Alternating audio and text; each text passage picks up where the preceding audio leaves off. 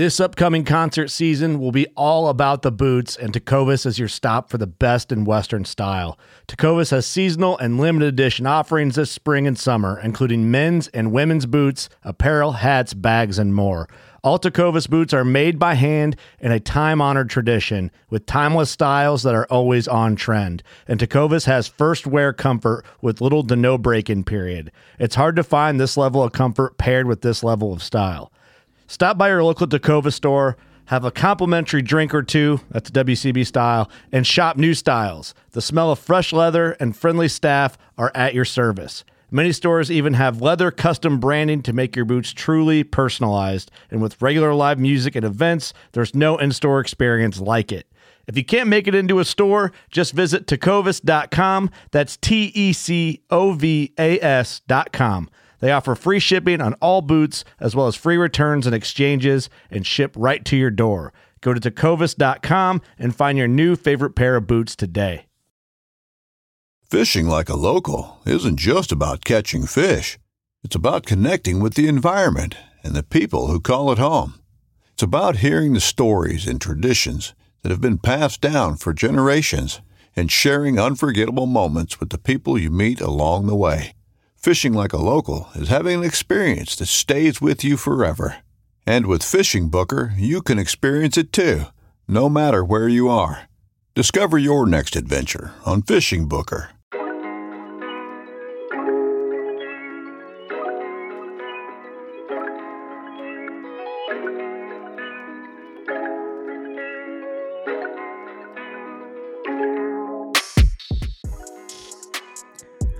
What's going on, y'all? This is your host, Will Cooper, coming back for the final strut report for Field Note Fridays and the 2022 turkey season. On today's episode, we've got Pete Muller from NWTF to come on and talk about a last minute trip that he decided to take up to Washington State, chasing after some birds outside of Spokane. So, we're going to get a little bit of the skinny on how the birds were acting, what was going on there, and how to go after birds if you're doing that yourself. There's not much time left, and turkey seasons have pretty much finished up or they're winding down across the nation. There's a couple of states that they're going to go through into June, but nonetheless, we got Pete on here to talk about turkey hunting and kind of how to take the information that you've gotten this turkey season, process it, and then take that and move into the fall and the 2023 season. But nonetheless, we got Pete on here talking turkey hunting. Last strut report 2022. Hope you enjoy. Well, dude, let's dive into it. Let's talk birds in Washington and then Tennessee too. But first, man, let's let's dive into that. What spurred you to just do that? I don't know, man. I think it's the it's the love of the gobble and not wanting turkey season to end. Yeah. Um, you know, there's always one more place you can go. Obviously, down here in South Carolina, our season ends. Um, our season ends on uh, August or on April 30th, mm-hmm. and I didn't really get a lot of chance to be around here for season, um, just with travels and work and everything like that. But it's something that you know it's it's something that w- when you enjoy it as much as you know as you can and you enjoy being in the woods you you're always willing to take one extra step and go go do somewhere go somewhere new to experience something new. So yeah. Well man tell us what were the birds doing? You know were they on fire? The the thing that i've kind of heard from people across the nation is it seemed like birds stayed in their winter flocks a lot longer than what they've seen. And then it just kind of seemed like things broke loose for a week or two. And then all of a sudden it just kind of things shut off. You know, I, so I can only speak to the little bit of time that I was there uh, mm-hmm. in Washington State. Um, but for the encounters that we had, um, came across one group of gobblers in the afternoon. It was about three of them that were just kind of all out on their own. Um, but that first evening, we also came across uh, one gobbler and about four or five hens. Mm-hmm. Uh, the next day, where I hunted from basically sun up until it was time to jump on a plane, um, it was larger flocks. I mean, it was uh, toms, jakes, and hens all in one big group, and not really responding to calls, doing a little bit of of talking on their own. Yeah, but but not really responsive. It was more tactical, using terrain and and um, trying to get in on the birds more than anything uh, to be able to seal the deal that second day. But Um, from what I understood from talking to the people that I hunted with, they said that it had been kind of like that. They had a, a much cooler spring. Mm-hmm. Uh, things hadn't really warmed up to the temps that they were ready for yet. I mean, there were still spots where they said that they were they were, you know, they had snow not too long before, and I think the highest the temps got um, over there in Spokane, where I was, uh, was about 55 during the couple days that I was there, with overnight lows in the 30s. Um, where, where they said that that's not really typical for them. So I could see how that could keep that could keep the dynamics from you know the, your flocks from changing no. uh, like like they're supposed to. Now the the guys that I hunted with did say they had like one or two days of really really good gobbling about a week before. Um, but I was surprised to not see those birds, the male birds, split off from the hens by middle of the afternoon. Mm-hmm. I mean, it was still 2.30, 2.33 when I tagged uh, my second bird. Um, and again, they were, it was still a full flock at that point. Damn. So what was the, on the birds that you killed, what, what, run us through what happened. Were they coming in silent? Were they birds that were just going nuts, ready to die? Like, Run us through it. Yeah, man. Uh, I, my my trip out to Spokane was a little bit rough. Um, it was I was supposed to get there at 11 in the morning, and immediately I was going to land, jump in a truck with somebody, and hit the field and go hunting. We got diverted over to Kalispell because they said they closed down the Spokane airport, and we, they said that if we didn't stop and refuel, that we were going to run out of run out of gas, which uh, not ever a great feeling to hear when you're in the air. Um, this was Delta. But, uh, yeah, this is Delta. no, um, I'll make a note of that. Yeah, but hey, you know they got us there. Uh, mm-hmm. We we stopped in Kalispell refuel, but it meant that I, I didn't land until like two o'clock um, in Spokane, and so that that got us a little bit behind the eight ball. So we immediately headed to a farm, and um, and hit a high spot that just basically we were going to post up on. It was uh, I want to say that, that they told me it was a dairy farm or a cattle farm. That they said the birds kind of traveling between the pastures and over there over near the barns, but it's just kind of a big travel corridor mm-hmm. for them. And uh, that was actually where we busted the small group of toms. There were about three of them in there, and they did not respond to any calls. But we just sat down at the top of this logging road on this hill and called. And I think it was about five thirty. We, I mean, uh, I'm not one for for sitting still that long, but after a long day of travel, I was happy to just sit back and lean up against a, a pile of timber and and uh, and nod off and take a nap. But finally, um, the guy that I was with, he he looked back and he said, "Hey, we got birds working through," and you know, I think two or three hens were in the lead. They ended yeah. up coming through. The the tom never made a sound, never gobbled once. The hens never really made much of any vocalizations until they got close, and then uh, a little bit of a little bit of putts, a little bit of clucks. Um, but they, it was like they just didn't know what was going on. Something just didn't feel right to them. And uh, luckily, I was able to swing. But I mean, they were they were ten yards away from us. We were waiting on the gobbler to try to pass and get in front. Dang. Um, but I was able to turn and and be able to get a shot on him. Um, and then we didn't hear anything the whole rest of the day, um, even though that was an area that I was told was you know pretty solid for for gobblers. Um, we did have one hen come through later in the day that just you know, I mean, Chatty Cathy just cutting nonstop as she just walked through the the entire hillside there. Um, actually, and and sometimes it's just fun to watch that. Uh, yeah. The second day, the second day we were on different flocks of birds all day long but we just couldn't seem to to get them to actually come to us even when the the only tom in that group was fired up we just we we couldn't get any response or couldn't get any action of him coming to us it was always more of that gobble that you get that's you know hey i'm over here uh come come meet up with me which is which is the the normal way that things happen in nature mm-hmm. um but uh finally it was getting to be later later in the afternoon and we had seen them uh, working downhill and we had tried to work all the way down to the bottom of the property and get to where we thought they would end up. They never showed up so we started working uphill and sure enough they were in a small clearing at the top.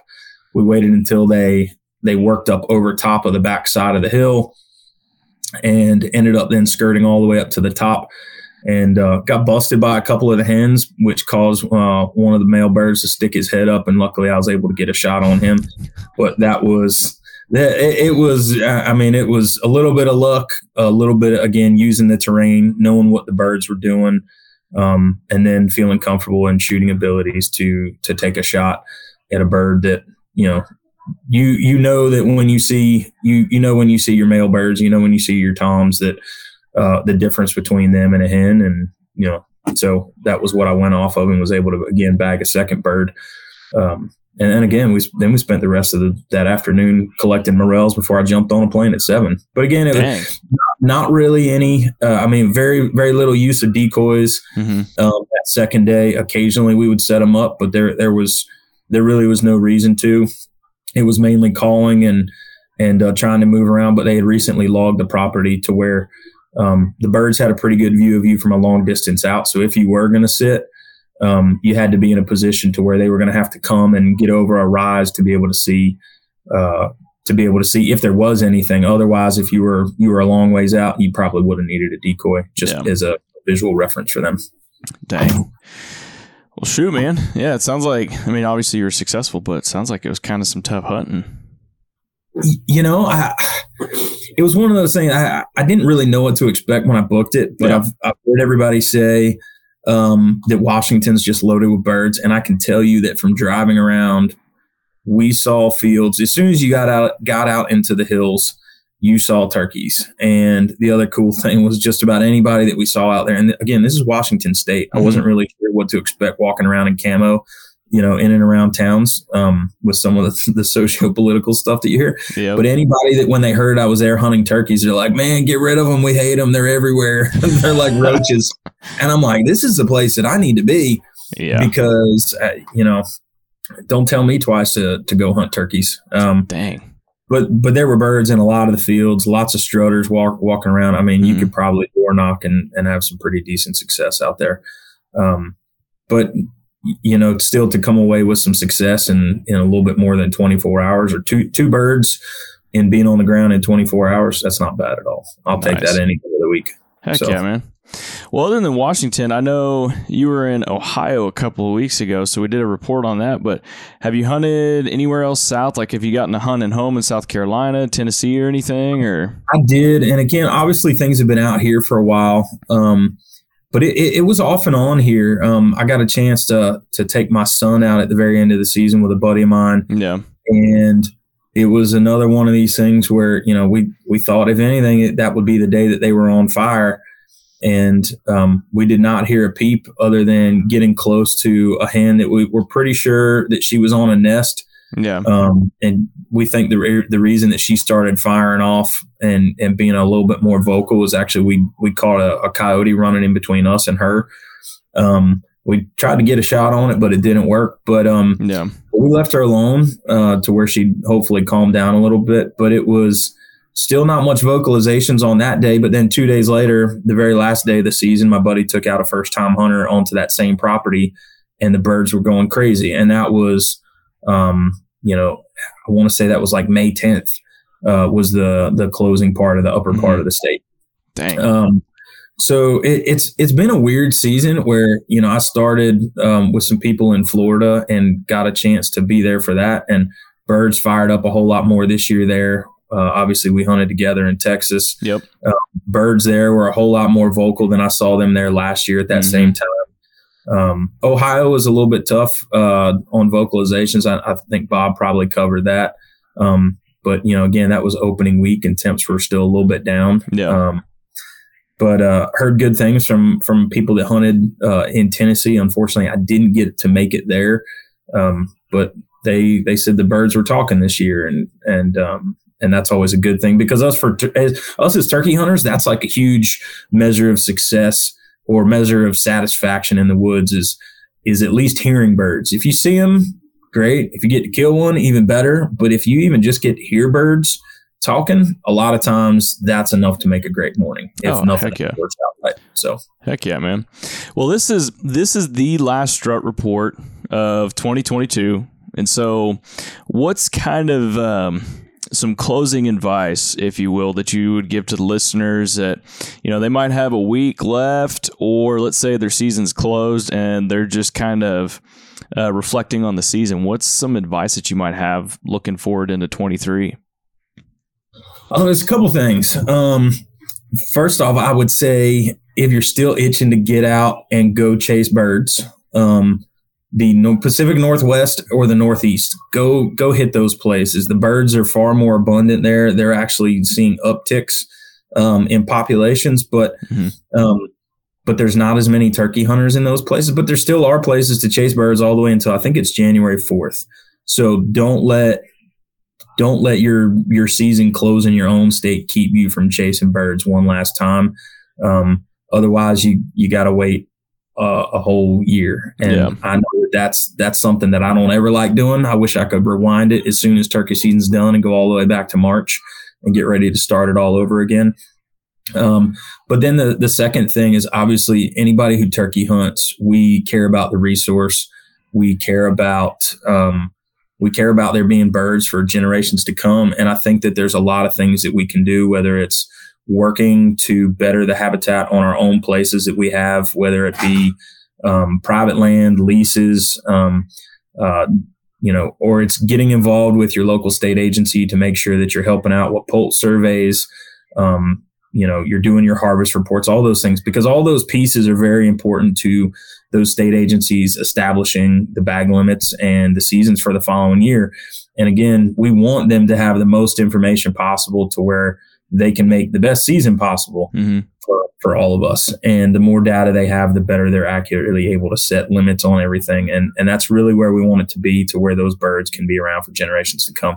The other thing is get involved with Turkey Federation in some regard, whether it's just buying a, a, a membership uh, or it's trying to get involved in your local chapter and figure out ways to help foster uh, hunter recruitment of kids, you know, uh, new demographics, or it's just doing that part to help make sure that that a little bit of your money can end up going towards conservation work delivered it at a pretty high clip back to on the ground conservation work. So, yeah. um, I guess that's three things, but you hey, know, that works, brother.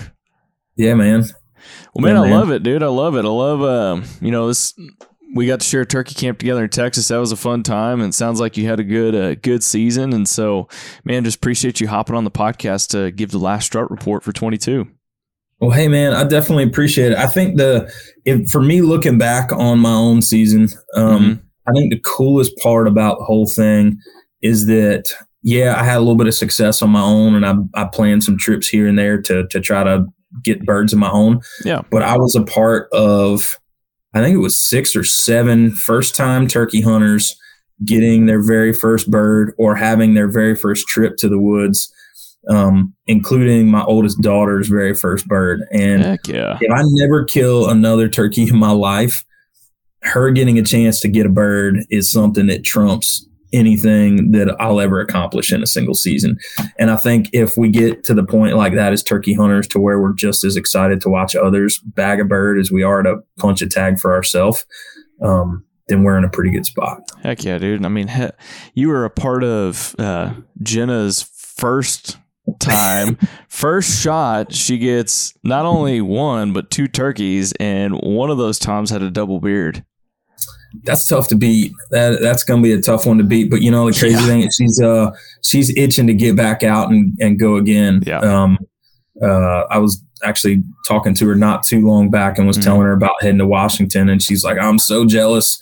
Um so again, I mean that's somebody that that one time out has caught the bug and they're ready to go again. And I think she even went with some of the other folks, uh Abram from Tennessee. I think yeah. she went with once or twice to chase birds. So I saw that. Hey, we we've created a monster there.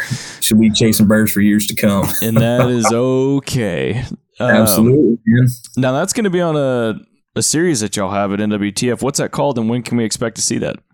So right now um, we're wrapping up our Turkey Call TV season. Um, actually, well, I say wrapping it up, but I think we're on the front end of actually launching it. Um, but the series with Jenna and the other folks from Texas that is dubbed Gobblers and Guitars and that'll be coming uh, early summer as we get a chance to launch those uh, three main episodes that chronicle um, first time turkey hunts, uh, first time turkey killing, um, and then first time hunting turkeys for Jordan Rowe outside of the state of Georgia. So that was a fun um, hunt. It, a lot of firsts on that trip, which was really pretty cool, and then yeah. just a little bit of good tunes. So can't, can't complain about that, man. No, sir. No, sir. Man, really appreciate you taking the time out of your day to hop on and uh, talk turkey with me. Absolutely, buddy. I'll be happy to do it again anytime. There you go, everybody. That was the last Strut Report for the 22 season. We just want to thank Pete for hopping on and talking turkeys, Washington birds, and talking NWTF a little bit and how to process, download, and go into the next turkey season. So we just want to thank all y'all for tuning in to the Strut Reports for the 2022 season.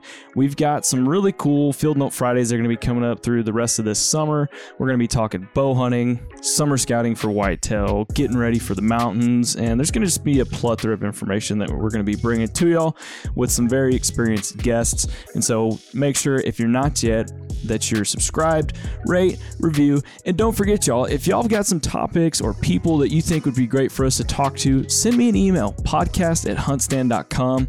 That way I know for sure that I hear your voice because it's not always that we get to see everything that's on social media or YouTube, but at least I know that your voice is being heard if you send me an email again to podcast at huntstand.com. So again, we just want to thank y'all for tuning in to Field Note Fridays. We want to thank Worksharp Tools for supporting this, and we can't wait to bring y'all some more information. But nonetheless, thanks again, y'all, and we'll see you on the next one.